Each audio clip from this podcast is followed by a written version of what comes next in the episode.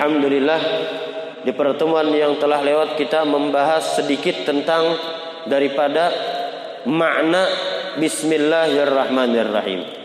Jadi semalam ba dari kalimat bismillah yaitu adalah lil musahabah ma'at tabarruk, dengan menyebut nama Allah, dengan menyertakan nama Allah aku mengambil berkah. Baik itu menulis dengan menyebut nama Allah, aku mengambil berkah daripada nama Allah tadi sambil menulis, sambil makan, sambil minum. Jadi semua dengan bismillahirrahmanirrahim kita mengharapkan keberkahan dari Allah Subhanahu wa taala. Dan keberkahan ini yang perlu kita cari. Keberkahan ini yang sangat penting dalam kehidupan kita.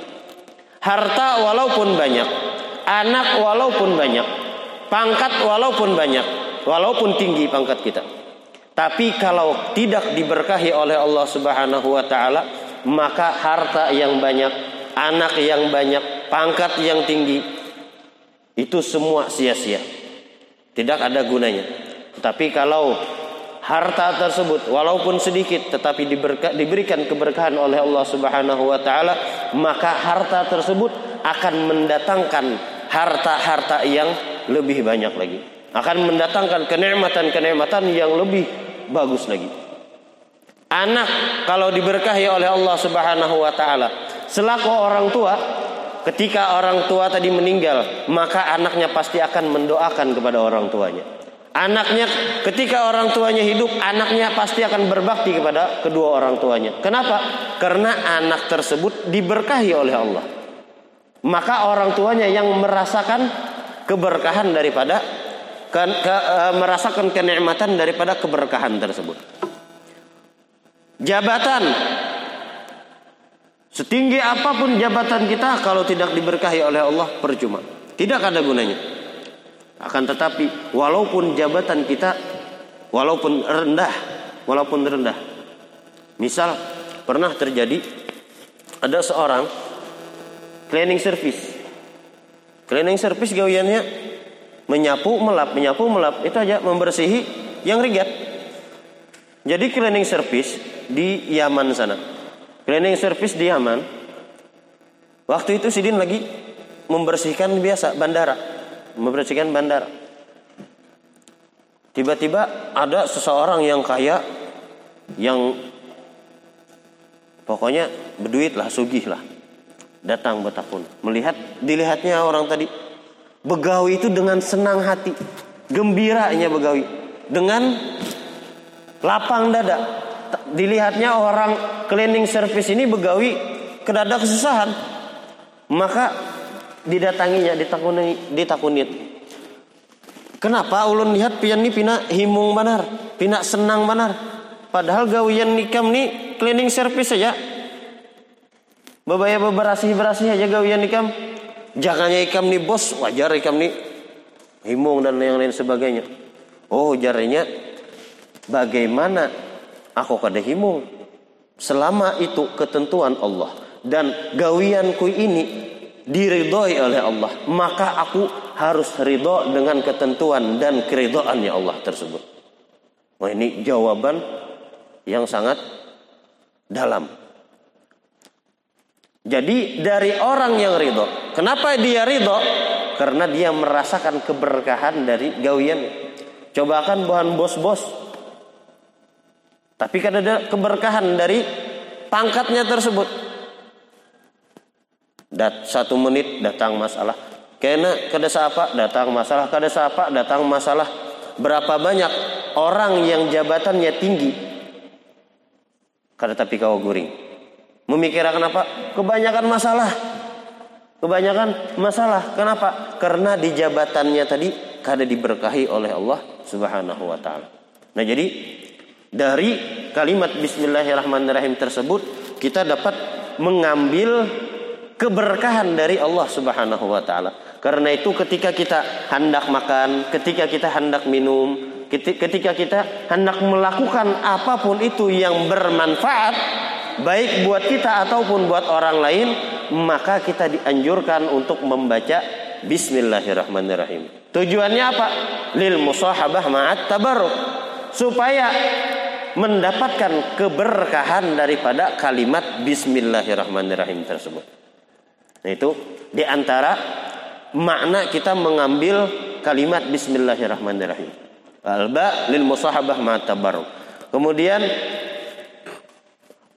uh, ismullah, isim bismi, ismi is, ismun itu sudah kita bahas semalam, yaitu diambil dari kalimat ulu yang mana artinya adalah tinggi, yang mana artinya adalah irtifa, tinggi. Dan kalimat Allah, lafzul jalalah, itu adalah dikatakan bahwasanya kalimat Allah ini adalah ismullahil a'zam, nama, salah satu nama Allah yang paling agung, salah satu nama Allah yang paling agung daripada nama-nama yang lain. Dan ini adalah kalimat ismullahil a'zam. Sebagian ulama mereka mengatakan lafzul jalalah, lafaz Allah itu adalah ismullahil a'zam, yang mana apabila kita berdoa dengan nama tersebut maka doa kita pasti diijabah oleh Allah. Apabila kita meminta dengan nama Allah maka permintaan kita akan dikabulkan oleh Allah. Itu diantara makna bismillahirrahmanirrahim. Kemudian sebagaimana janji kita di pertemuan yang telah lewat, insyaallah malam ini kita membahas daripada hukum membaca bismillahirrahmanirrahim. Jadi ketika kita membaca bismillahirrahmanirrahim itu ada hukum-hukumnya. Ada hukum-hukum ketika kita membaca bismillahirrahmanirrahim. Hukum yang pertama, ketika kita membaca bismillahirrahmanirrahim, pertama hukumnya bisa jadi wajib. Uh, wajib membaca bismillah. Berarti kalau kita membaca, maka lawanan dari wajib. Hukum membaca bismillahirrahmanirrahim yang pertama wajib. Kapan waktunya diwajibkan membaca bismillah? Kama fis shalah indal imam Syafi'i, sebagaimana di dalam sembahyang ketika membaca surah Al-Fatihah di dalam mazhab Imam Syafi'i. Jadi kita sebagai penganut madhab Imam Syafi'i, pengikut madhab Imam Syafi'i, setiap rakaat ketika kita membaca surah Al-Fatihah, maka wajib bagi kita membaca bismillahirrahmanirrahim. Bahwasanya kalimat bismillahirrahmanirrahim itu adalah satu ayat daripada surah Al-Fatihah. Barang siapa yang meninggalkan bismillahirrahmanirrahim, kita madhab Imam Syafi'i, kemudian di mazhab kita ini, misal orang itu tulak umrah, sekalinya di Mekah sana kada ada yang berbismillah. Ya kalau lah di Mekah, di Madinah mazhabnya lain. Mereka mengikuti mazhab Maliki. Kita Imam Syafi'i, mazhab Maliki mengatakan bismillah, ada yang mengatakan sunnah. Nah, jadi di dalam mazhab lain kita kada membahas. Yang kita bahas di sini mazhab Imam Syafi'i, hukumnya membaca bismillahirrahmanirrahim wajib. Lalu misal orang tadi mbah, mbah tulak umrah bulik ke Indonesia, disuruh orang jadi imam, atau bulik dari haji disuruh orang jadi imam, pian haji jadi imam, laju sidin maju unda gaya hendak mau umpati kayak di Mekah ya jara sidin nih. Allahu akbar, alhamdulillahi rabbil alamin. Mana bismillahnya? Biar pian lagunya bilang mendayu-dayu kayak apa? Bila tak tinggal bismillahirrahmanirrahim. Kalau kita pengikut mazhab Imam Syafi'i, maka sembahyang kita kada kada sah. Kenapa kada sah? Karena bacaan Al-Fatihah kita kada sempurna. Kada sah bacaan Fatihah kita. Wajib bagi pengikut mazhab Syafi'i, setiap rakaat ketika inya membaca Al-Fatihah wajib dengan kalimat bismillahirrahmanirrahim. Ini mazhab Imam Syafi'i. Adapun mazhab yang lain, ada yang mengatakan cukup bagi imam membaca al-fa- membaca Al-Fatihah, bagi si makmum berdiam kada masalah, bagi si makmum ada yang membaca Al-Fatihah. Itu mazhab lain, kada perlu kita perdalami.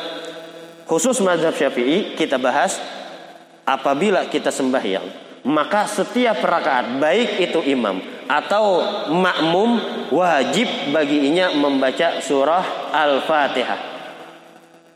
Jangan sampai kita misal jadi makmum, imam sudah waladhdallin, amin, berdiam aja ketika membaca Al-Fatihah, mendengari imam aja.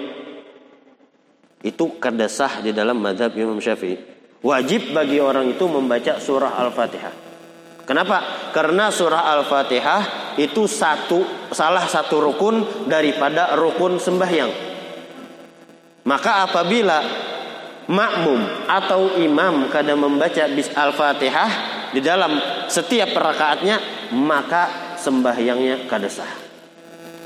Ya, paham kira-kira lah hukumnya wajib membaca surah Al-Fatihah, eh membaca Bismillahirrahmanirrahim ketika di dalam sembahyang waktu membaca surah Al-Fatihah ada kalimat Bismillahirrahmanirrahim, dan bahwasanya Bismillahirrahmanirrahim di dalam Al-Fatihah adalah salah satu ayat daripada ayat Al-Fatihah. Adapun mazhab lain, sebagian mazhab mereka mengatakan bahwasanya Bismillah ini lain ayat. Bismillah ini pemisah antara surah. Buktinya apa? Setiap perpindahan surah dari surah Al-Fatihah dihalat sebelum surah Al-Baqarah dihalat dengan Bismillah. Dari Al-Baqarah ke Ali Imran ada Bismillah. Ali Imran ke surah An-Nisa ada Bismillah. Dari awal sampai akhir setiap perpindahan surah ada Bismillah. Makanya sebagian madhab mereka mengatakan bahwasanya Bismillah itu lain ayat daripada surah Al-Fatihah. Tetapi madhab kita Imam Syafi'i mengatakan bahwasanya Bismillahirrahmanirrahim adalah satu ayat daripada surah Al-Fatihah. Itu hukum yang pertama. Yang kedua, sunnah hukumnya membaca Bismillahirrahmanirrahim ketika apa? Inda kulli amrin libalin, ketika melakukan perbuatan yang dianggap uh, dianggap penting di dalam agama kita, atau ketika melakukan perbuatan yang mana perbuatan tersebut ada manfaat buat kita atau buat orang lain. Itu sunnah hukumnya membaca Bismillah. Contoh yang nyaman, hendak makan tadi baca Bismillah, hendak minum baca Bismillah, hendak pakai pakaian baca Bismillah, keluar dari rumah setelah salam bacaannya Bismillah tawakkaltu 'alallah wala haula wala quwata illa billah. Jadi kalimat Bismillah ini hampir di setiap keadaan kita sunnah hukumnya kita membaca Bismillahirrahmanirrahim. Jangan sampai tertinggal membaca Bismillahirrahmanirrahim. Itu Bismillah.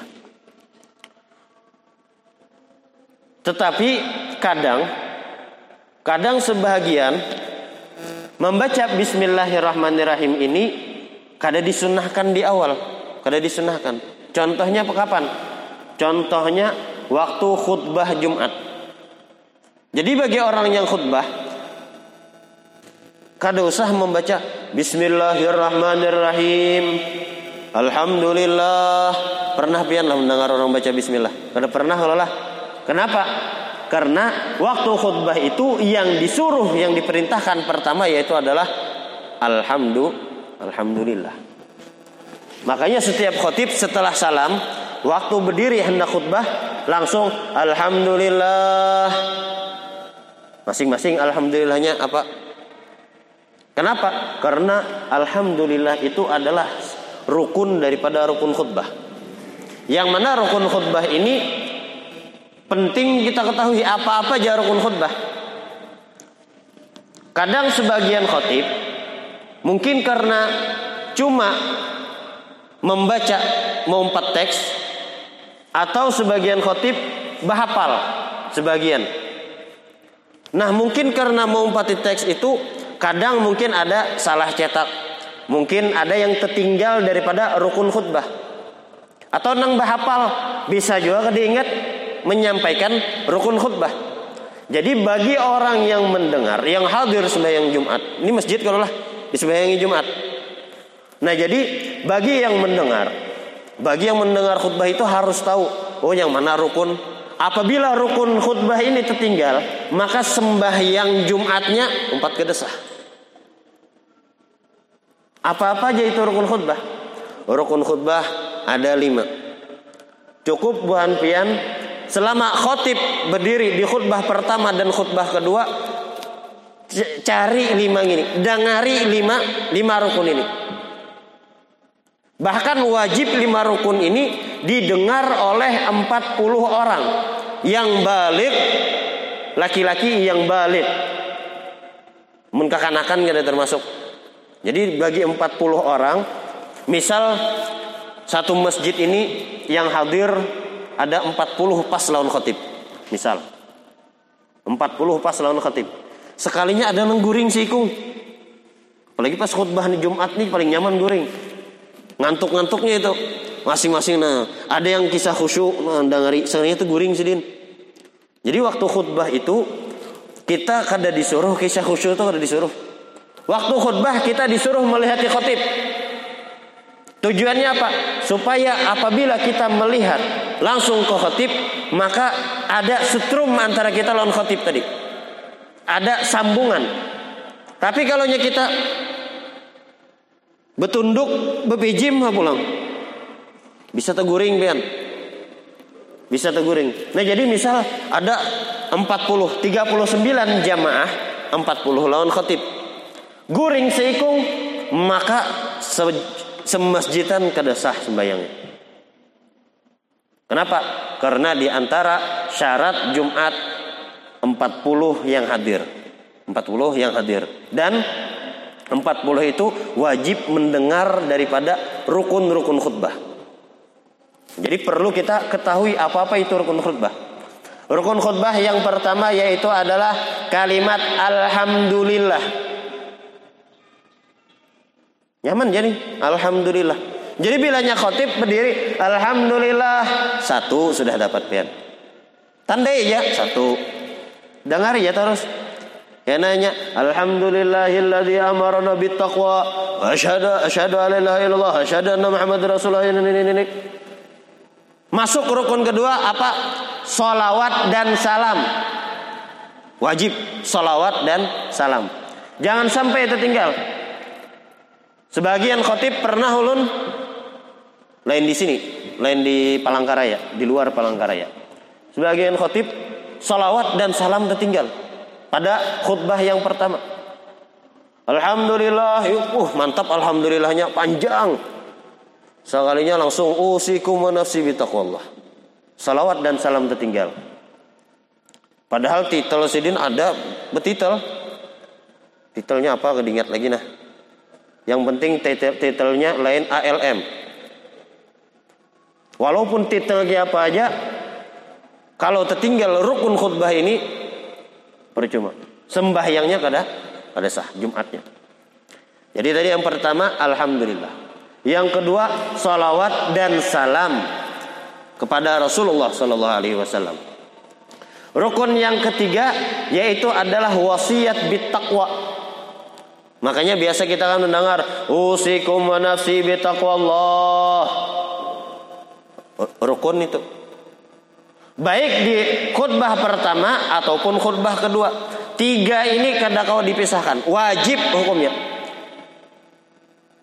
Alhamdulillah pada khutbah pertama dan kedua, salawat dan salam pada khutbah pertama dan kedua, wasiat bittaqwa pada khutbah pertama dan kedua.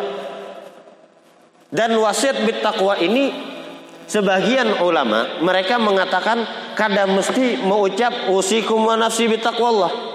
Bisa aja dengan laksanakanlah salat, laksanakanlah laksanakanlah puasa, bayarlah zakat, tinggalkan yang haram. Pokoknya sesuatu yang berhubungan dengan takwa itu digabungkan dengan wasiat bitakwa. Kalau pian waktu hadir Jumat sekalinya kada mendengar usikum nafsi bitaqwallah. Cuma di dalam khotib ini ujar khotib jauhilah segala kemungkaran, jauhi segala yang diharamkan Allah, laksanakan yang diperintahkan Allah. Kadada sidin mengucap usikum nafsi bitaqwallah. Maka ujar para ulama itu juga termasuk daripada wasiat bitaqwa. Tetapi lebih afdal usikum nafsi bitaqwallah. Yang keempat daripada rukun khutbah yaitu membaca ayat Al-Qur'an yang difaham. Satu ayat yang difaham. Maksud yang difaham apa? Maksud yang difaham yaitu contoh yang kada dipaham. Bila nyepian tahu contoh yang kada dipaham, maka yang dipaham pasti tahu. Contoh yang kada dipaham yaitu misal khatib alhamdulillah wassalatu wassalamu ala rasulillah wa ala alihi wa sahbihi wa ala usikum wa nafsi bitaqwallah wa ta'atihi faqad fazal muttaqun. Hanya sedikit membaca ayat qala Allah taala Yasin. Barakallahu li wa lakum fil Qur'anil azim. Yasin apa artinya? Apa maknanya? Kada tahu. Atau sidin alif lam mim. Satu ayat alif lam mim.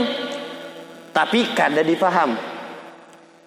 Bahkan di dalam kitab-kitab tafsir pasti setiap alif lam mim, kaf ha ya ain sad dan kalimat-kalimat yang pendek-pendek itu tafsirnya Allahu a'lam bimuradihi bidzalik. Allah lebih tahu dengan maksud daripada yang demikian itu. Bapang yang mana baca ayat yang dipaham. Misal qul huwallahu ahad satu ayat. Maka cukup tercukupi khutbahnya. Khutbah pertama. Yang terakhir rukun khutbah yang kelima yaitu adalah doa lil mu'minina wal mu'minat di khutbah yang kedua. Nyaman aja kalau lah menjaganya. Rukun khutbah ada lima. Yang pertama alhamdulillah pada khutbah pertama dan khutbah kedua. Yang kedua salawat dan salam pada khutbah pertama dan kedua. Yang ketiga wasiat bittaqwa pada khutbah pertama dan kedua. Yang keempat membaca salah satu ayat daripada ayat Al-Quran yang dipaham, baik pada khutbah pertama ataupun pada khutbah kedua. Yang kelima, membaca doa lil mu'minin wal mu'minat pada khutbah yang kedua. Gampang. Bilanya ada yang kurang daripada itu, maka khutbahnya kada sah. Dan apabila khutbahnya kada sah, maka sembahyangnya umpat kada sah. Kenapa? Karena beberapa minggu yang lalu atau sebulan yang lalu apa lebih, waktu itu khutbah pertama ulun dengar ada di salah satu masjid di Palangkaraya. Khutbah pertama Masya Allah sempurna rukunnya. Khutbah kedua tertinggal, mungkin karena gugup atau apa khutibnya wallahu alam, tertinggal wasiat bitaqwa. Langsung di khutbah kedua Di khutbah kedua tertinggal salawat dan salam kepada Rasulullah dan wasiat bitaqwa. Jadi habis alhamdulillah ini ini, ini asyhadu an la ilaha illallah wa asyhadu anna muhammadar rasulullah, langsung innallaha wa malaikatahu yusalluna 'alan nabi. Maka tertinggal wasiat bitaqwa, tertinggal salawatnya. Apabila tertinggal ke itu, terpaksa kita sembahyang Bayang apa? Terpaksa mau ulang dulu. Bilanya paham, diulang. Cuma waktu itu si Bilal mungkin kada mendengari, pengurusnya ulun takuni kiapa sudah komat. Ya sudah kita sembahyangan. Habis sembahyang duhur, sembahyang Jumat, langsung sembahyang duhur basah. Kenapa? Karena Jumatnya kada sah.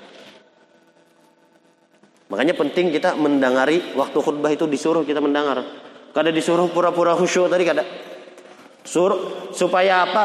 Supaya kita mendengarkan bujur-bujur, kita melihat ke khotib. Jangan bertunduk, tapi lihat ke khotib supaya kada ngantuk. Nah, jadi di antara yang kada disunnahkan berdahulu yaitu adalah waktu khutbah, waktu membaca bismillah kada dianjurkan berdahulu, tetapi yang dianjurkan yaitu adalah alhamdulillah. Ini hukum yang kedua. Hukum kedua membaca membaca bismillahirrahmanirrahim, yaitu adalah sunnah tadi. Ketika melakukan perbuatan yang ada kepentingan di dalam agama atau perbuatan tersebut memberikan manfaat baik bagi dirinya ataupun orang lain, sunnah membaca bismillah. Yang ketiga, membaca bismillahirrahmanirrahim hukumnya harus atau mubah. Kenapa hukumnya harus atau mubah?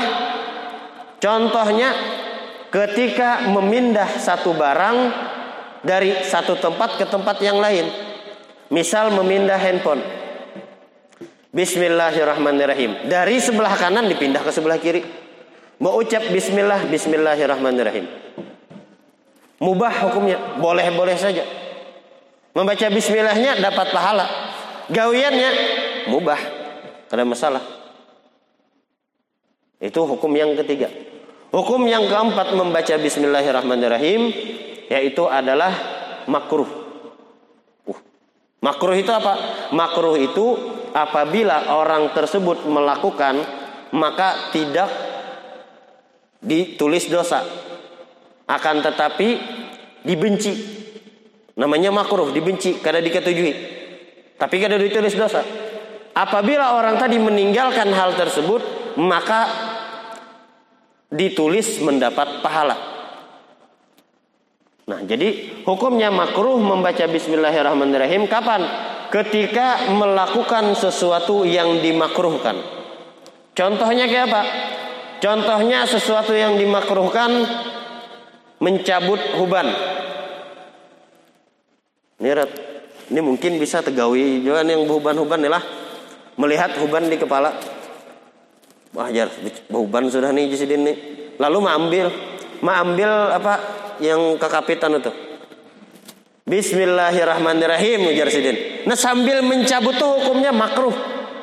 Kenapa? Karena melakukan sesuatu yang dimakruhkan. Oh, huban itu pian jangan dianggap aib. Huban itu ketika Nabiullah Ibrahim alaihissalam tumbuh huban. Ujar Nabiullah Ibrahim, "Ya Allah, apa nih? Belain rambut ulun putih. Nang lain hirang, ini putih." Ujar Allah Ta'ala, "Hai Ibrahim, itu adalah nur, cahaya." Oh, ujar Nabi Ibrahim, "Kalau gitu ya Allah, jadikan huban seberataan, tambahi nur di wadah ulun ini." Man. Jadi makruh hukumnya mencabut huban itu. Makruh hukumnya mencabut huban atau memakan bawang mentah. Memakan bawang mentah makruh hukumnya. Kenapa? Karena di antara efek kita makan bawang mentah, awak bebau. Ya kalau lah, muntung bebau. Hawa nafas kita tuh nah, bau bawang. Bau bawang. Makanya dimakruhkan memakan bawang mentah. Dulu di zaman Rasulullah Sallallahu Alaihi Wasallam ada seorang sahabat. Sahabat ini habis makan bawang mentah-mentah. Oh, pian di Arab itu kan bawangnya tuh ganal. Bawangnya kayak bawang bombay itu, ganal. Cuma bawang habang, lain bawang bombay. Itu orang Arab saking sukanya makan bawang itu kayak makan apel. Nyaman sih din sambil makan nasi. Sambil makan nasi makan bawang mentah. Nah, makan bawang mentah itu hukumnya makruh. Nah, jadi di zaman Rasulullah ada sahabat yang makan bawang mentah. Ketika itu tercium dari muntungnya bau bau bawang tadi. Ujar Rasulullah shallallahu alaihi wasallam, "Jangan beparak lawan masjid kami, jangan sembahyang di masjid kami." Disuruh berjauh pada masjid gara-gara muntung berbau bawang mentah. Nah, sekarang kita bandingkan atau kita pikirkan, ini bawang mentah dicium oleh Rasulullah, bebau, keciuman, disuruh oleh Rasulullah, "Jangan sembahyang di masjid kami." Kenapa? Amun orang tadi muntungnya bebau rokok. Ya kada? Habis berokok sidina, pus tipus. Langsung sembahyang Allahu Akbar, muntung bebau rokok. Haramkah rokok tuh? Berbeda ulama. Pendapat ulama berbeda. Ada yang mengatakan haram, ada yang mengatakan makruh. Kita ambil nang makruh aja, nang nyaman ya kalau lah. Sekira yang bisa berokok kada jadi dosa. Kita ambil nang makruh. Kita ambil nang makruh. Kalau sidin barokok, nang makruh ini bisa jadi haram. Contohnya apa? Kalau sidin barokok di dalam masjid, maka jadinya haram. Kenapa? Sahabat aja nang muntungnya bawa bawang disuruh Rasulullah berjauh. Makinnya sidin mendatangkan bau rokok di dalam masjid. Kadang kita banyak yang lupa masalah ini. Masalah berokok dalam masjid. Kurang adab kita. Kadang kada jar rokok berokok jar. Waktu sembahyang tuh kada, waktu madang sembahyang kada. Kadang waktu rapat. Kan kadang rapat di masjid berkumpulan. Cus sedikit-sedikit no. Sambil rapat, sambil berpanderan, sambil berokok. Kada sadar ini seorang di mana? Seorang di dalam rumahnya Allah. Kita wajib memuliakan masjid. Di antara memuliakan masjid, ya tadi jangan mendatangkan sesuatu yang berbau. Sahabat makan bawang mentah. Bawang mentah itu siapa ada yang mencium? Paling dihiga. Ya kalau lah, adalah orang yang ketiga keempat mencium. Kada. Yang dihiga aja yang mencium. Disuruh disuruh oleh Rasulullah berjauh dari masjid. Kiapa nang berokok. Orang berokok, berokok di ujung sana, keciuman di ujung sana. Baunya. Berokok di luar misal, angin membawa baunya bisa sampai ke dalam masjid. Rokok ini baunya lebih kuat daripada bawang. Nah karena itu, dari segi adab kita, dari segi adab, bilanya ada nang berokok, hendaknya jangan di masjid atau di pelataran masjid. Berjauh sedikit. Kenapa? Menjaga kemuliaan masjid.